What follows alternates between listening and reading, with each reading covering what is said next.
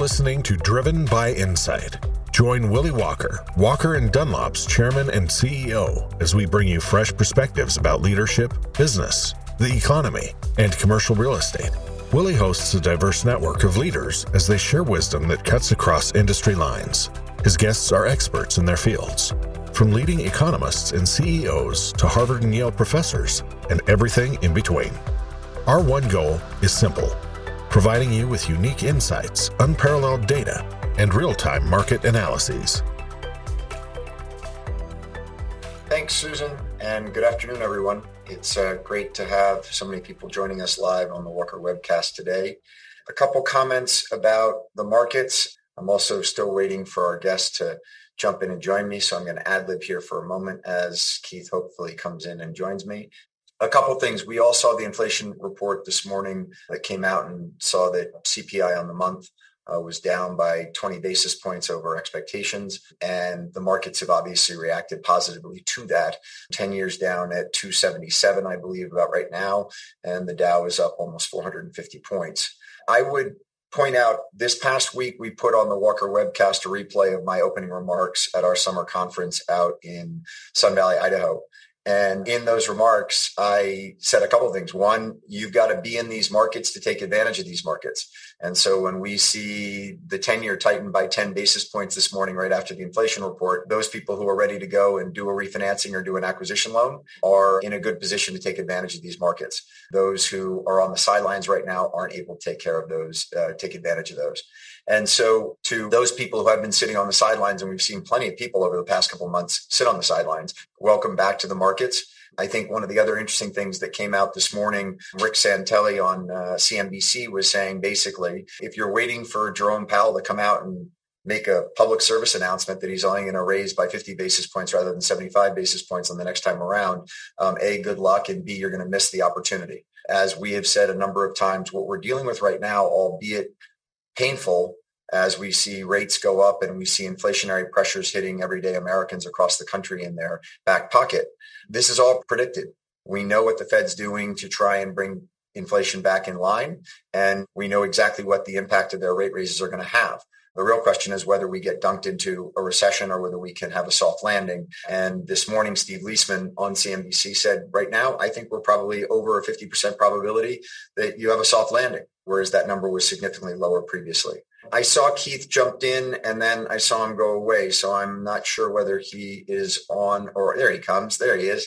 Morning. I didn't want to interrupt you. I was ad-libbing and making up time waiting for you to jump in. All right. So let me introduce you, Keith, and then we'll dive into our conversation. I have to say I've had now 110 or 115 guests on the Walker webcast, and I've rarely been as excited to dive into material after having done a lot of work on you and what you've written and what you've said. And so let me get to the bio quick and then we'll get to it. So Keith Ferrazzi is an American entrepreneur and recognized global thought leader in the relational and collaborative sciences. As chairman of Ferrazzi Greenlight and its research institute, he works to identify behaviors that block global organizations from reaching their goals and to transform them by coaching new behaviors that increase growth and shareholder value. Keith has introduced a new transformational operating system he calls Co-Elevation that leads to exponential change and value. Formerly, he was chief marketing officer of Deloitte and Starwood Hotels. He is the #1 New York Times bestselling author of Who's Got Your Back, Never Eat Alone, Leading Without Authority, and his newest book, Competing in the New World of Work, as well as a frequent contributor to the Harvard Business Review, Wall Street Journal, and a bunch of other publications. So, Keith, I watched the TED Talk you gave, and you introduced yourself in two distinct ways, and I want to read those two introductions. So, intro number one, hi, I'm Keith. I went to Yale, Harvard Business School. I was the youngest chief marketing officer in a Fortune 500 company. I wrote a #1 bestselling New York Times book. I'm chairman of Ferrazzi Greenlight, and I play polo. So that's intro one. And here comes intro two. Hi, I'm Keith. My dad was a steel worker. My mom was a cleaning lady. I grew up poor. Most of my life I spent in classrooms I didn't think I belonged in due to my insecurity. I am my own glass ceiling. The only way I can bust through it is with a little transparency, a little authenticity, and some self-disclosure to people I love so they can help me from time to time. So a couple questions on that. First, which Keith would we all rather speak to? I think I can answer that. Which Keith will show up for this Walker webcast is number two. And then the final one, which I think is a really important one. Could you give the second intro without having the confidence from the first intro? Great question. First of all, I guess it would all depend upon how much you like polo.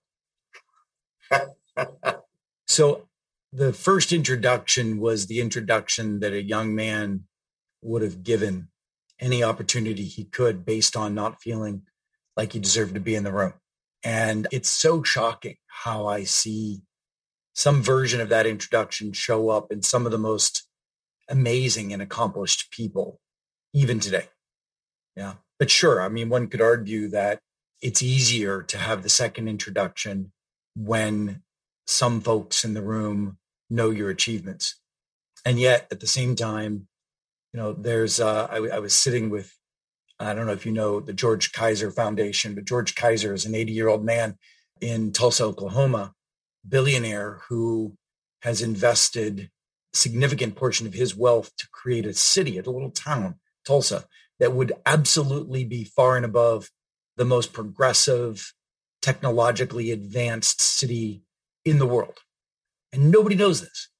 And so my point the other night at dinner was, we've got to tell this story. We've got to get it out there. You've got to be less humble and less shy about the good works so that we could extrapolate the work. You know who's an amazing person that I think was a great example of doing it right was my dear friend who's passed away, Tony Hsieh. Tony Hsieh was a unicorn founder. He was a man who was one of the great thought leaders in the future of business and human capital. He was an entrepreneur. He was an artist. He was so many things. And you would sit with him with the most humility and the most, and he would blend into a crowd. But he was the greatest evangelist for his works, but more importantly for his mission, not for himself. And I think that's what we need to do. We need to be evangelists for our missions and not for ourselves. So when I heard you talk about being named the youngest partner ever at Deloitte, and the story about you getting that job is a great one. Maybe we'll get into that later on. But you said that fear and scarcity drove you to that job. And as I think back on your childhood and having two loving parents, and they put you through the very best schools that they could get you into, you were an exceptional student. You were a national debate champion. You went to Yale. You went to Harvard. What on God's earth were you fearful of? Well, first of all, you know who told me that? I'll do a little name dropping, but I think you'll think it's funny.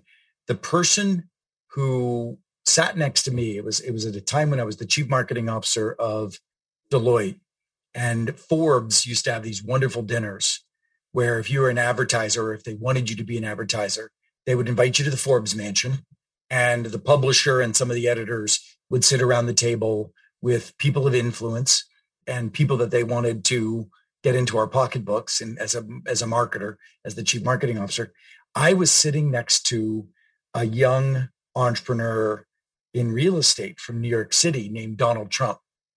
And he and I were chatting at length that evening. And it was him that actually said to me, he said, you know, the number one driver of anybody's success is insecurity.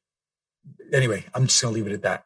So as I look back on my life, I had a lot of things that were ingrained at a very early age in my mind that I'm still working to overcome. And I know this, I was literally just writing a piece this morning about foster care. I have foster children, and overall I have 6 non-biological boys. And the foster kids have been particularly challenging as opposed to others that I've adopted through non-foster care. But foster kids at a very early age were abused emotionally, physically, sometimes sexually, unfortunately. These children in that abuse, it was what was notched into their brain was a lack of trust. Well, they spend their entire life avoiding people. They spend their entire life distrusting people. Not a surprise that 80% of the U.S. prison population came from foster care. Now, that is an obscene example of what I'm about to share, but every single one of us have etched insecurities in our brains that yield behaviors that don't serve us. right? My son, when he came into our house, fought me violently and said, "You will never be my effing father." But what was really going on was a sense of distrust and fear that I would hurt him if he finally trusted me like he did his original parents. Look, I could go through, and I've worked in therapy to understand this. I can go through and give you the poor kid in the rich school, you know, in a formative age that didn't feel and got teased, that didn't feel I deserved to be there, right? And then, of course, a young man who was wanting to be president of the United States and, you know, was born into a Catholic family in Southwestern conservative blue collar Pennsylvania, who in my teenage years, I started realizing that perhaps I was gay. So you take these kind of etched fear, shame, insecurity of a young man, and not a surprise that I would do one of two things. And it's been very interesting. I've always wondered why some people, when faced with that kind of insecurity, collapse and become very small. And some of us become very big and grandiose and overcoming. And I got lucky in some regards and went the latter and became to try to overcome. But it's still there. I mean, when I was at Yale, I may be the only kid at Yale one summer who was homeless, because I was at Yale and I wanted one of those snooty jobs that all the rich kids had. So, and the only way I could afford to do it was I couldn't afford rent in the city that I was working in. So I lived out of my car while I did that. And for $2 a day, I could eat. And that was by buying a beer at a happy hour. And that allowed me to eat off of the buffet of those little cocktail weenies. That was my only meal a day, right? So for $2 a day, I worked for free for a summer and lived in my car. And I don't think there's any other Yaleys that can have that story. Well, actually, that's not true. I'm sure there are. But by the way, Willie, you were talking about the economy. I still have that little tape in my head that plays that says, "Can I pay the rent?" And look, and as the people who are listening, it's okay. You will never fully eradicate your insecurities, your fears, your abhorrent natural reactions. The question is, are you a seeker? And are you committed to constantly being more grounded and more elevated? And are you committed? I mean, I wrote something recently about the 10 things that have both grounded me and elevated me the most. The 10 activities as a seeker in my life that have fundamentally transformed my life to be able to show up in a more authentic way, but it doesn't mean that it's ironed it all out.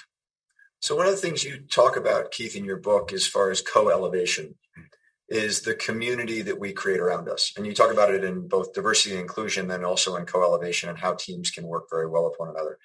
And one of the great stories I've heard you tell from a community standpoint, and that we are all, yes, we have our own successes as it relates to studying hard and getting good grades or getting a job, but that various people have a huge role in our both cohort of people and then helping us move along. And one of the great stories I've heard you tell is Mrs. Poland at the golf club when you were 16 years old and caddying. Can you tell the Mrs. Poland into Representative Murtha story? Because you just mentioned there a kid who wanted to be president of the United States. I mentioned in my intro to you that you won the national debate championship. Just go to the Mrs. Poland, because the story about your dad and showing up early is so compelling as it relates to how Mrs. Poland and Murtha had such a role in your future career. Yeah, thank you. So maybe I'll punctuate it as well with a few lessons for those who are listening in. One of the things I realized when I was young, so remember, I'm the kid from an immigrant steelworking family whose dad was unemployed because the 70s, the steel industry was crashing down around us. It's what really was the core essence of my mission in life, which was to grow up and make sure. And my commitment as a kid was, I will grow up and I will fix American manufacturing. I will make sure that families are not disadvantaged, because I grew up in an era where we couldn't afford gas to get to work. I mean, that's the period of time that we were in back in the 70s. And my dad said, "It's Keith, it's time to go to work." And I was 10. And so I went to work at a local country club. My old man said something to me. He said, "Keith, showed the golf course a half an hour early. And I'm like, Pop, there's nobody there. Like, why would I do that? And he would just repeat himself. And I always joke that I called that immigrant Tourette's. He'd just blurt shit out that I didn't understand, but it's okay. It wouldn't matter. I didn't have to understand it. Just had to listen to him. So I show up at the golf course half an hour early. And as a result, for those of you who aren't golfers, I noticed things like that the greens were cut this morning. So they're going to be running faster today, or that the pin is in the beginning at the front end of a particular green. So my golfer would need, it's a blind dog leg, and my golfer would need less of a club to get there, whatever. And there was a woman you mentioned, Mrs. Poland, who was the best woman golfer in the country club. And she had me as her caddy one day. After the session, she asked me if I'd caddy for her again. And it's like, wow, that's a big deal, because normally I would sit up there maybe 5 days a week. I would go up and sit at the caddy club, and I'd maybe get out once or twice. There's a lot of people out there needing the work, and we'd make $20 a day, which is the same amount of money my mom made, $20 a day for cleaning houses the entire day. And I was able to get $20 and bring that back to the family. So we went around the next day. She said the same thing. She's like, hey, would you caddy for me again? And I'm like, wow, this is amazing. I just want to keep my head down and do a good job. Well, the third day, she really floored me a bit and took me back. She started asking me very personal questions, which I didn't want to answer. It's very similar to my son, who, in a sense, I just wanted to keep my head down, do the right job. I was afraid I'd screw this up. I didn't want to engage with this woman. Plus, I didn't like rich people. Rich people scared me. Their kids made fun of me at school. You know, I wanted to get my job done, get my $20. And she kind of pressured me. And she said, Keith, you know, like, what do you want to do with your life? Like, why is this lady asking me this? She goes, you should come home and meet my son. I'm like, I don't want to meet your son. Ultimately, she kind of wore me down. And she said, Keith, come on, what do you want to do with your life? I said, well, you're going to laugh, but my dad, like many immigrant, you know, fathers, even today, I'm sure, said, if I work real hard, study real hard, one day I can do anything. I could be president of the United States. And really in my core, I wanted to be governor of Pennsylvania, like my mentor, Dick Thornburg. I wanted to be governor of Pennsylvania, and I wanted to come back and fix American manufacturing. That's what a 10-year-old kid thinks. And she said, yes, you could. And I would vote for you. Well, it wasn't long after that, 2 weeks, that she had the local congressman in her foursome, Congressman Murtha, that you represented, who, as we were walking around, took me under his wing and gave me advice, said I should get involved in speech and debate, said he'd be willing to open up his congressional library in Greensburg, which is, I was at Latrobe Country Club at the time, and he'd be willing to even, and he did. I mean, I went up there, and when I joined speech and debate, it was Lincoln Douglas debate, and I had some nutty problems, and I went up there and he sat with me and he gave me advice and counseling and coaching. Anyway, the long and the short, that is what got me into Yale. I won the national speech debate tournament, et cetera. But for your listeners, I would ask the rhetorical question, why did they do that? But particularly, why did Mrs. Poland do that? Why in the world would she spend the time to do that? And the answer, you know, if I ask an audience, I never get the right answer. Because, by the way, I've asked Mrs. Poland this question. People tell me, and I'm sure it's contributory to the truth. People say, oh, you know, she wanted to pay it forward. She was from the wrong side of the track. She saw something in you. Yeah. But I talked to Mrs. Poland and she said, Keith, this is real simple. You took 2 strokes off my golf score.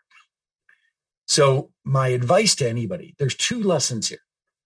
My first lesson that I'm going to land with you is, if somebody is important to you, if they are important to opening doors to you, if they are important to your success in any way, then damn it, you show up half of an hour early at the golf course to serve them, right? And that's true of any employee you have. That's true of your most important customers. That's true if you're in sales. That's true of the marketing person who's going to be providing you sales support, or the technical person, or the ecosystem of individuals that you've got to marshal to serve that client, whatever. That's, you know, if you're the CIO, that's what you've got to do to your business leaders inside of the business. You got to show up damn half an hour early at the golf course. They've got to feel it and taste that degree of differentiation and passion for their success, not yours.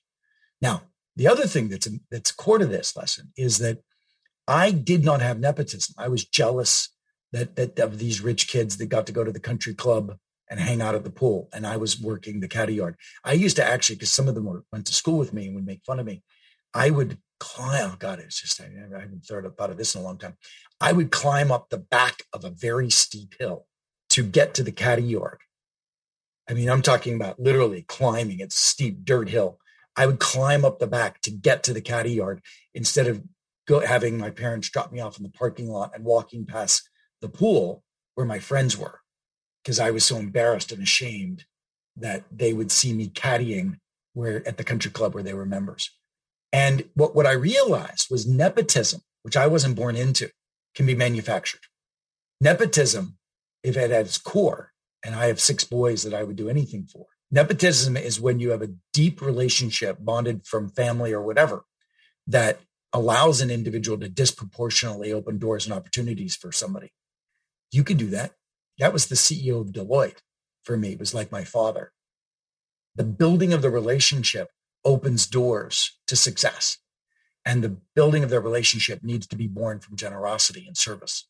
Now, once you show up with generosity and service and you arrest somebody's attention because they got a lot of shit going on, then you follow that with real intimacy, accelerated vulnerability, be your authentic self, so that then the loyalty becomes authentic and connected, right? But it's a beautiful ecosystem. And what you're talking about is the foundation of what I call a co-elevating relationship. Now, on top of that, you have accountability that needs to be butt kicking. You have candor that needs to be transparent and tough. Those two things are afforded because of the underpinning of the intimacy and the generosity. That ecosystem of intimacy, generosity, yielding candor and accountability, that's what we coach executive teams to.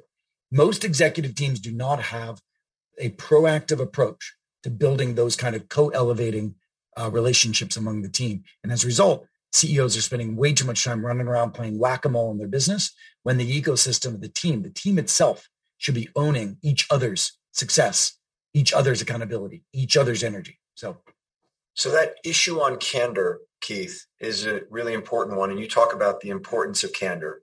Closing off on Mrs. Poland, later on that summer, after you got to know her, she was a heavy set woman, and she would sit down and smoke a pack of cigarettes after the round every day. No, during. Basically, it was a cigarette per hole.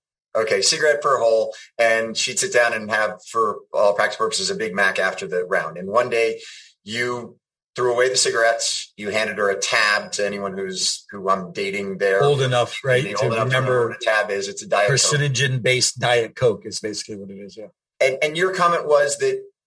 Well, I'll tell you the story. But if I can, let me just jump through this for a second, because I think that this is what's so important.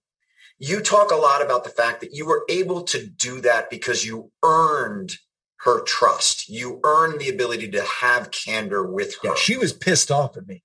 I crushed her cigarettes and I gave her a salad and a tab instead of a hamburger and a hot dog and a chocolate milk and a Coke. And it was because I had earned the right to make her realize that my holding her accountable, an adult, right, who was paying me, I was holding her accountable for something she cared about, because she would tell me she cared about it, but then she'd turn around and not serve herself.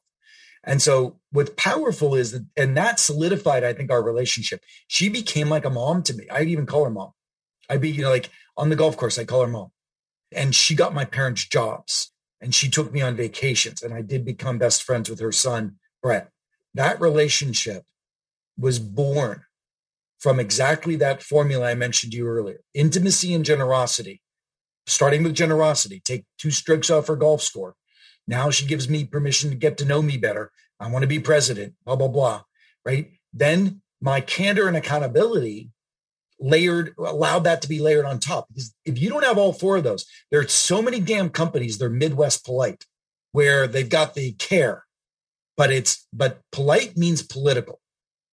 If you are just polite in an organization and you don't have the strength of your conviction and the ability to challenge each other respectfully, then all that shit will come out in passive aggressive political statements, shadow conversations.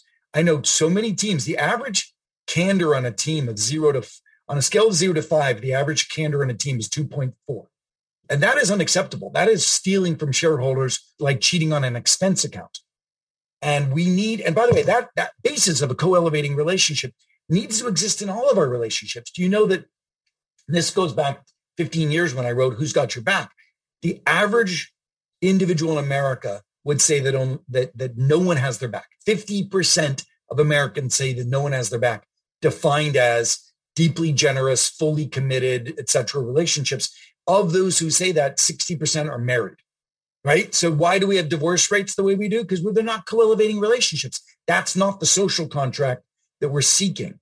And what I wanted to do when I wrote Leading Without Authority and more recently Competing in the New World of Work is to awaken people to how easy it is to raise your standard for the type of a co-creative elevating relationship. I call them a co-elevating relationship in all parts of our life, So you mentioned your dinner sitting next to former President Trump, and it reminds me of your intimacy dinners. And intimacy dinners get you to that point where you can find that candor and also that intimacy with people that you work with and know. Can you describe for our listeners what an intimacy dinner is or how you set them up? Yeah. So the night before, I coach an executive team. And that's what we do for a living. We coach teams. We make a commitment to a group of individuals. Most likely they're the CEO of the company and the team that reports to them, or a functional leader, or sometimes a critical project team. We make a commitment to that team to radically accelerate their ability to find growth and to achieve their business outcomes. The night before we do the coaching, which is going to be a tough day of accountability, a tough day of candor, real peer-to-peer truth-telling, we do an intimacy dinner. And an intimacy dinner depends upon the psychological safety of the team that I'm starting with. Sometimes I'm with a team where there is eviscerating relationships within them already. And if I dove in and started to create a kumbaya bonding experience, I'd be perceived as some jackass from Los Angeles.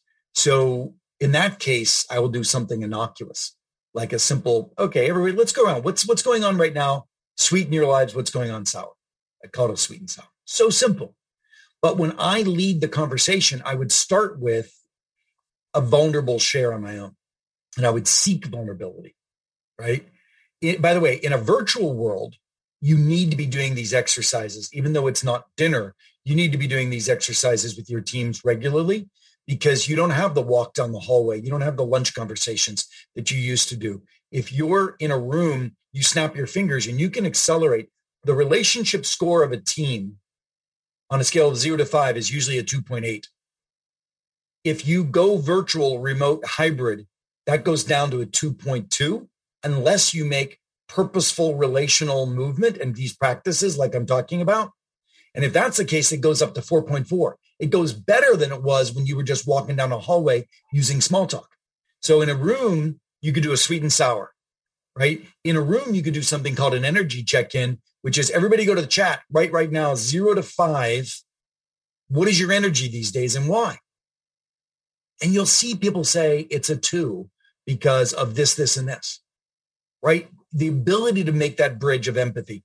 Now, the intimacy question that I love is the deepest, most intimate question that I ask a team when I'm starting to work with them, if I feel I've gotten to the place where they can trust each other.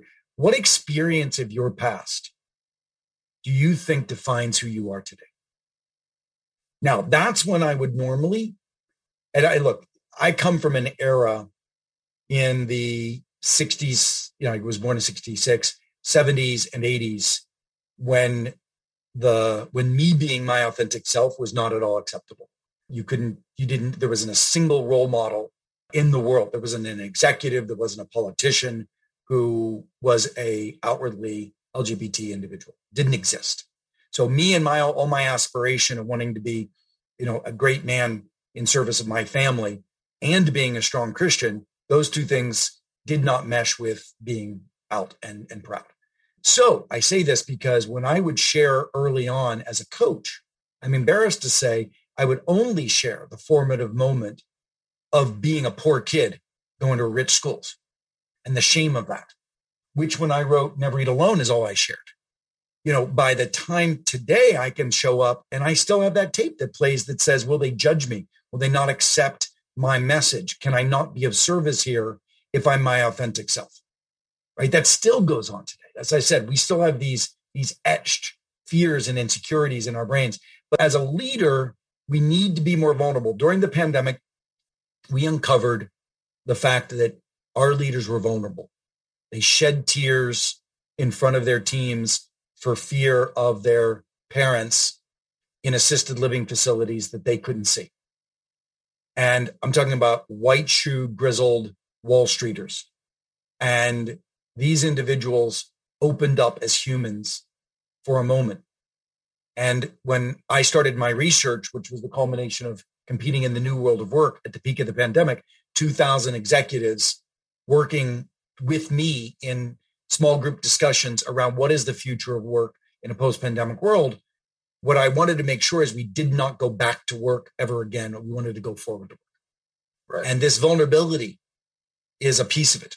And the intimacy dinners is a piece of that. But you can do it virtually, by the way. I'm bringing that up purposefully because I can move a team virtually better than they were on their own physically. So I'm very upset when I hear leaders, and I had a chance to be at a party a couple of weeks ago with Elon Musk. Actually got reported on rather prominently right after. He was selling a lot of stock when you were with him, Keith, just as an No, FYI. He wasn't actually. I think he sold $1 billion of stock that day. I know. But that was a party where he reported that Sergey was there as well. And there was right. Yeah. But I was at this party, and look, I mean, this is a man who is brilliant, right? I mean, I don't think anybody could contest that. The most important thing, though, to recognize is he's made this assumption about physical versus remote work, when in reality, he's hybrid too, right? The reality is that all organizations that have multiple facilities are hybrid. All organizations that have multiple floors in their headquarters are hybrid because you're not always co-located and working interdependently with the people that you need to collaborate with. And we need to be overemphasizing, how do we work in an asynchronous and hybrid world? How do we stop working in meetings as the primary form of collaboration? How do we shift that to collaborating outside of meetings so even more people can be involved more abundantly? And so I can actually prove that in a physical environment, in a hybrid environment, I can improve innovation better than in a physical environment, because the practices have become lazy in a physical environment as well. We need to be much more proactive at how we coach our teams. So a couple things there to just parse through, because first, you talk a lot about chat rooms and about breakout rooms on Zoom and how helpful they are to allowing for those smaller groups to have trust and confidence to be able to speak up. And as someone who's lived off on Zoom for 2+ years, we don't use breakout rooms at Walker and Dunlop. And so reading that opened up my mind to sort of saying there's a tool here from the pandemic, we're on it right now, that can actually go into the forward to work environment, that can actually create an environment for fantastic collaboration, trusting, and innovation. Yeah. I will give you some real-time coaching. I want you to re-engineer your upcoming staff meeting in the following way. How long is your typical staff meeting? 55 minutes. Okay. And how many people show up at it? 8.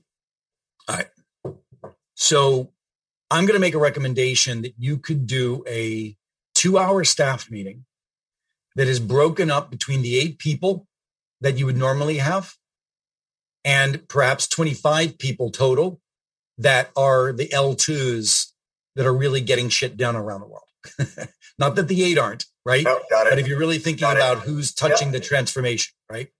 Now, I say that, and what's great about a 2-hour time swath is that you can take your agenda items in a hybrid world. And this is going to be a Zoom meeting. You can take your agenda items and decide who's at what portion by the snap of a finger. You could have a meeting with your 8, snap your finger halfway through, half of an hour into the meeting, and you can have a 20-minute agenda item with 25 people, right? And then you can move on. So we can sparse, and once we decide, the first thing I want you to do when you come in is do an energy check-in, which is, where is your energy these days? If you've got all 25 people on the call, do it in chat and let them share with each other where they are right now, where their struggles are, et cetera, and open up that empathy, right? If you have your 8 people, do a sweet and sour so that everybody goes around and touches base with, what is going on right now with your life, sweet and sour. And I want you to start with whatever is the most vulnerable share that you could have.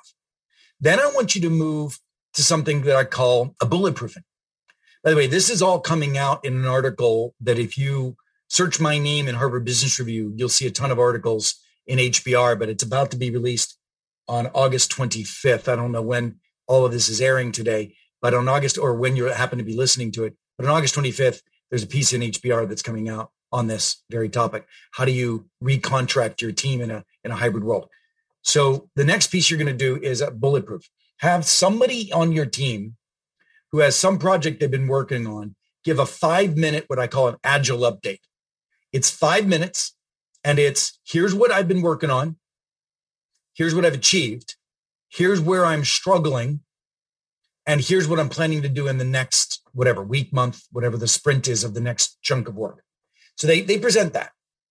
And then everybody snaps their fingers and you go to breakout rooms and you open a Google Doc. If you're Zoom, you're maybe Google versus Teams, or you open a SharePoint document, I don't care. And in that is a column, 3 columns, and the breakout rooms of 3. And in 3 columns, column number 1 is, what challenges do you have for that person who just shared? What innovations do you want to offer or new ideas? And is there anything you want to offer support or help? They talk for 10 to 15 minutes in the breakout room, add into the Google Doc. Now, if you want to make it very short, they talk for 5 minutes. But then everybody who's been in there, tell them to hold a half of an hour of their time outside the meeting to go back in and fill in more. And by the way, you could even have launched this exercise outside of a meeting. The 5-minute report out could have been a video.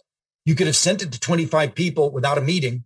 They could have each watched it independently. They could have each gone in and add their input, and you never had to have a meeting. Now, I could keep going down the list of the things that I think you should be doing, but I'm giving you ways to rethink the way you work. We need to do with this thing I call meeting shifting, where meetings are no longer the primary form of our collaboration. We can become much more inclusive. And here's the thing, and I'll end with this. The average meeting of 12 people have only 4 people think that they were heard. In this case, everyone's heard and everyone's input and the tapestry of their input is right there. And so on this virtual versus physical, you also are very straightforward in saying that in physical meetings, there is a chemical social chemical bonding in your body that you engage with somebody. And so you're not saying just stay virtual and take that meeting to a 4 out of 5. You're also saying, but one of the things I've heard you say, Keith, is that when you're there in person, potentially forget the agenda and focus more on the personal, correct? Exactly. So what you want to index for, so I call this the collaborative stack.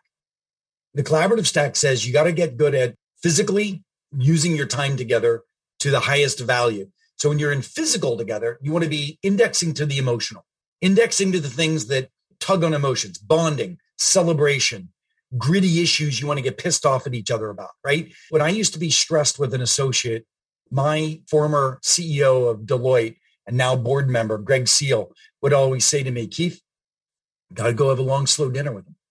Got to go have a long, slow dinner.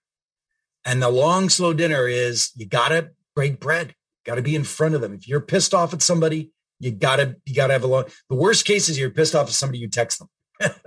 So we all know that. So in the physical meeting, you over-index for the emotion. Then you go all the way up to asynchronous. Asynchronous collaboration, we're talking about the collaborative stack again. The asynchronous collaboration is what you do when you want broad inclusiveness, when you want more innovation, more ideas, right? You want everybody's voice to be heard. You want to be inclusive. Then you go to hybrid, then you go to remote, which is synchronous but virtual. It's easier to get real candor and insights with breakout rooms and dialogue, et cetera. I can make it through a one-day agenda in about 2.5 to 3 hours virtually by using breakout rooms. The pace is fun and exciting. Doesn't mean that I don't do bonding. Like I said, I can show you a, if I have it here somewhere, I could show you a graphic where during the pandemic, we had longitudinal data on teams, what their data was like when they were physically engaged and then what they were like when they were remote and virtual. And we were able to move collaboration, innovation, relationship, candor. We were able to move all the scores higher by being intentional about the practices. What problem was we were not back in the physical work world. We never did personal professional check-ins in the middle of a meeting. You know, that stuff was marbled into the organic nature of physical work, but not even done that well. Like I said, the average relationship score was 2.8 on a scale of 0 to 5. I can get it to a 4.4 with purposeful remote bonding. Now I could even get it higher and more intimate with physical long, slow dinners. So you work the collaborative stack. And I'm so upset, but that, and God bless the HR people out there, because it's very difficult for them right now, because what they're doing is they're so struggling with this policy challenge. Stop talking about the policy. It doesn't matter. What matters are the practices. I don't care if you've decided 2 days, 3 days, 5 days. I don't give a damn. Let's reinvent the practices of work. That's what we need to do. Reinvent the practices, not the policies. So there are a number of, I mean, when you talk about asynchronous collaboration, Keith, you know, at the beginning of the book, you talk about a number of things that came out. Are we talking about Competing in the New World of Work? We are. Yeah, okay, got it. Yeah. Although in my mind, all the stuff I read on you is all melded together. I can't.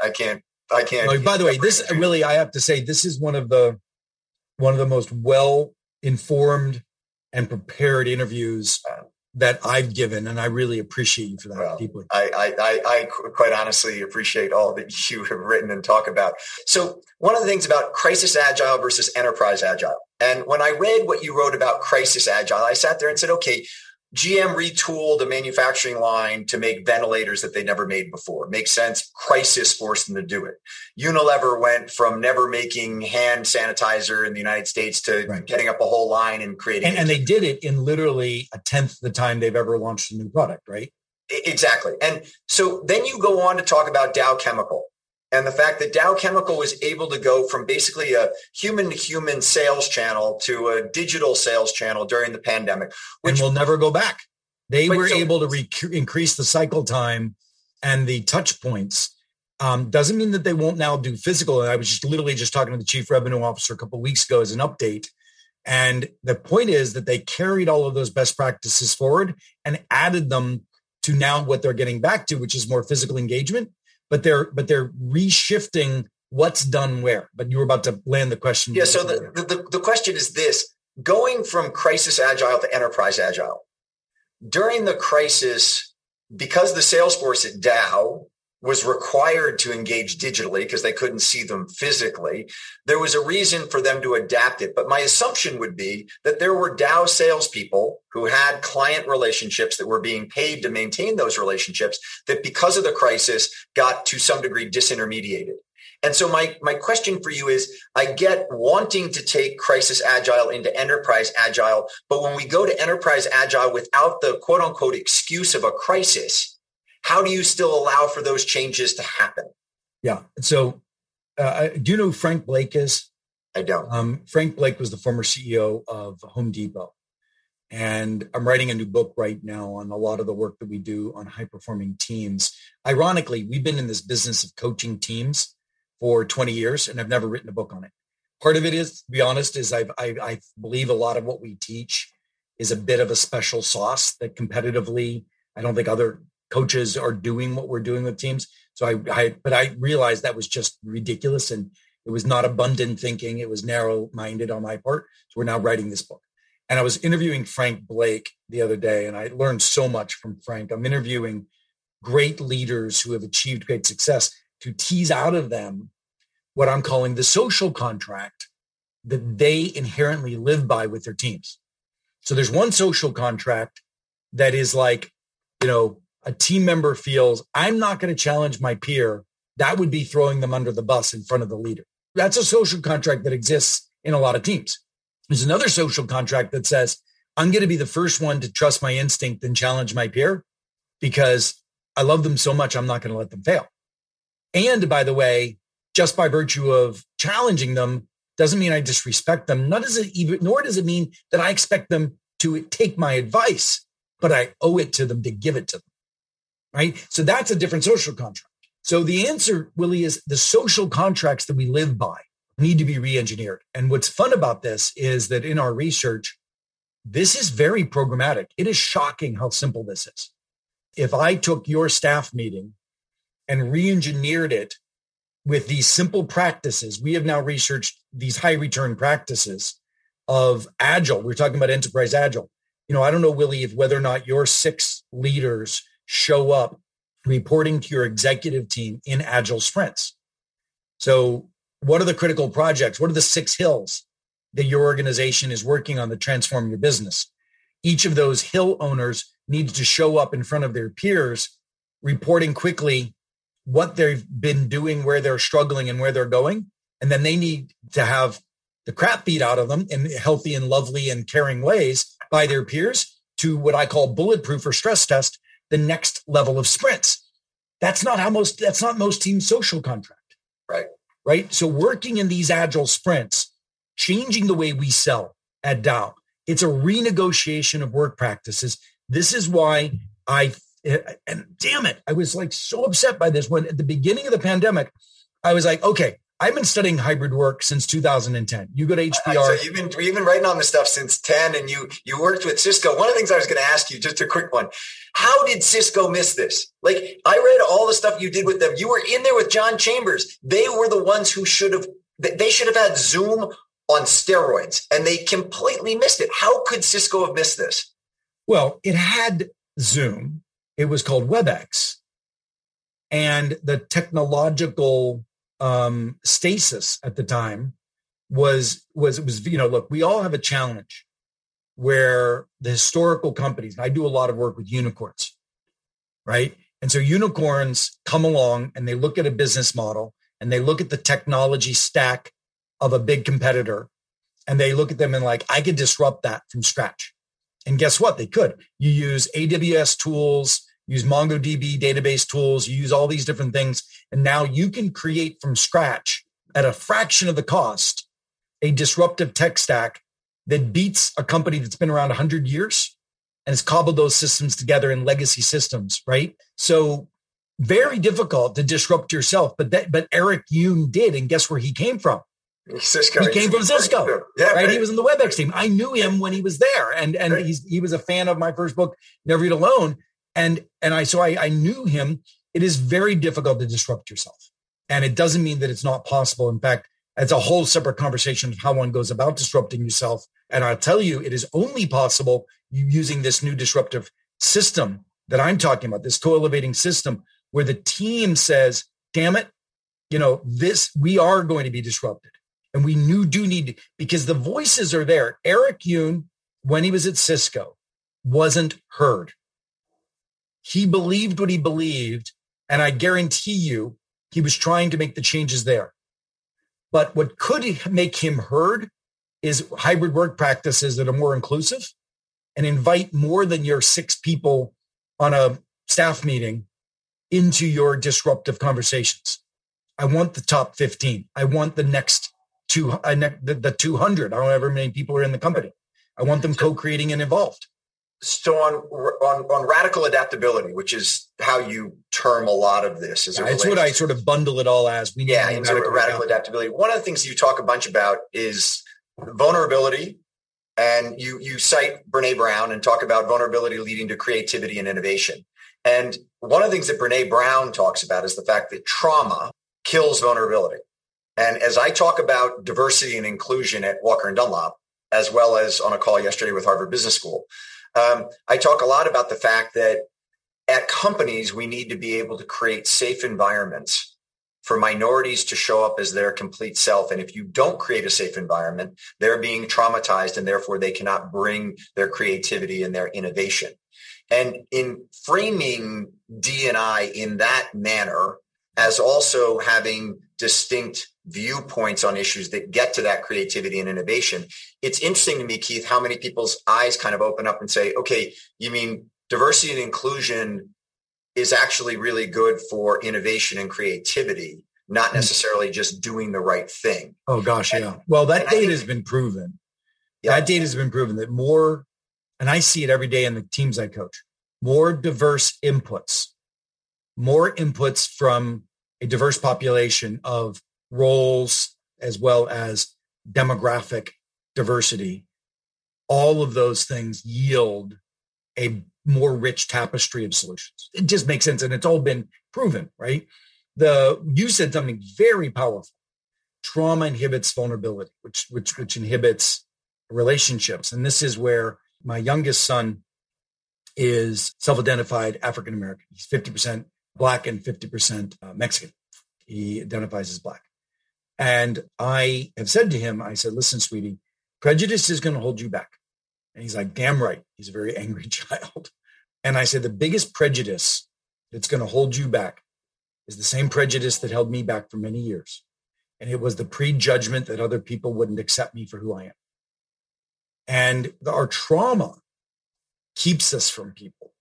Our trauma assumes that we'll be hurt. Our trauma as minorities, and I'm not, there's all different types of minorities, I happen to be one flavor of a minority. And the trauma of minorities yield a fear of connectedness in many instances. I had this conversation with Hillary Clinton many years ago when she was running for president. I said, Hillary, the you that showed up in that New Hampshire diner booth where you broke down in tears was the you that the country needs to see in order to have you in the presidency. And if we don't see that, nobody saw the Hillary Clinton that I saw when I was on Air Force, that she was on. It wasn't called Air Force One when I was there, but when she would sit in her stocking feet, cross-legged, chatting with, by the way, I know I just pissed off a bunch of people who hate the Clintons, but, particularly maybe folks down on Wall Street. But I'll tell you, this was an authentic, caring woman that I got to know that the population did not get to know. And that cost her the election, fundamentally. And it's going to cost any of you your success as a leader. And when you talk about creating safe environments, you cite Amy Edmondson's research at Harvard, which talks about psychological safety in 4 dimensions. Let me run through them quickly and have you just jump on which is the most important. So when it's permissible to make mistakes, number 1, when sensitive topics are openly discussed, number 2, when team members are openly willing to help one another, and number 4, when differences among team members are welcome. That is when team members feel free to be themselves. Yeah. They're all important. And I sat with Amy recently at Harvard when I was the speaker at the reunions recently. And that's where I listened to you for the first time. Oh, wow. Awesome. And I had, I love that day, that Scott, Cook, who, it's just one of my dear friends and mentors, was with me. What a blessing. But I sat with Amy and had a chance to really talk to her. And I'm really excited now because she and I are going to work on some things together around how does psychological safety change in a remote and hybrid environment? All of those things you just mentioned are true and needed, and they can be engineered purposefully into a remote and hybrid environment. And that's what I'm excited about teaching the world around. And yeah, boy, Willie, I got to tell you, I'm thrilled that we've had this opportunity to meet, and hopefully we can do it offline. Are you in Boston? No, I'm in Denver right now. Oh, nice. I live in Denver, although Walker and Dunlop's headquartered back in Bethesda, Maryland. I don't know if you know him or care for him, but one of my dear friends is John Hickenlooper, your senator, former governor. One of my best friends. He was in my house 2 days ago. Are you serious? Yeah. All right. Well, tell John, I'm literally texting him constantly. He and I are reinventing the foster care system in Colorado. So as soon as we're done, here, I'll send a picture. As soon as we're done, reach out to him. But I am deeply committed, as is he, to doing the right thing in the foster care system. Anyway, let's you and I spend some more time together. I understand. Here we go. I'm taking a picture. He gets all these. He it's great. Hick is an amazing leader and had a big role in this most recent bill that got through and played kind of shuttle diplomacy to get Manchin onto it. So the final thing, Keith, that I just want to ask you before we close out for the hour, and I'm greatly appreciative of your time, is that when you talk about the ethos of co-elevation, you talk about empathy and generosity and candor, getting groups to expand their boundaries. And your concept of asynchronous work, I think, is so important because I think that many leaders, if they are thinking about back to the office rather than forward to work, they're going back to the meeting starts when I show up and the meeting is my agenda. And of all the things that I took out of your book, which was a lot, one of the things that I sat there and asked myself is, how can you flip that dynamic? How can you make it so that everyone on the team feels like he or she is just as responsible for the agenda and the creativity that goes on as the leader of the team or the CEO of the company? And you give some points in it as it relates to how you can broaden that so you get this asynchronicity moving forward. And so as a final comment in our hour. So I think there's 2 things there, and I'll give you 2 quick tips. Number 1, stop thinking that collaboration equals a meeting. Collaboration and meetings are not interdependent. Meetings are a portion of collaboration, but they're not the first either.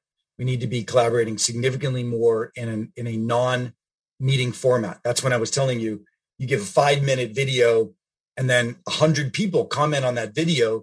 That's a better inclusion than if you had 100 people in a meeting, even 12 people in a meeting. So shifting from synchronous meetings to asynchronous meetings, asynchronous collaboration. Then the second piece you're talking about, and this is really what I try to do, that book had 2,000 executives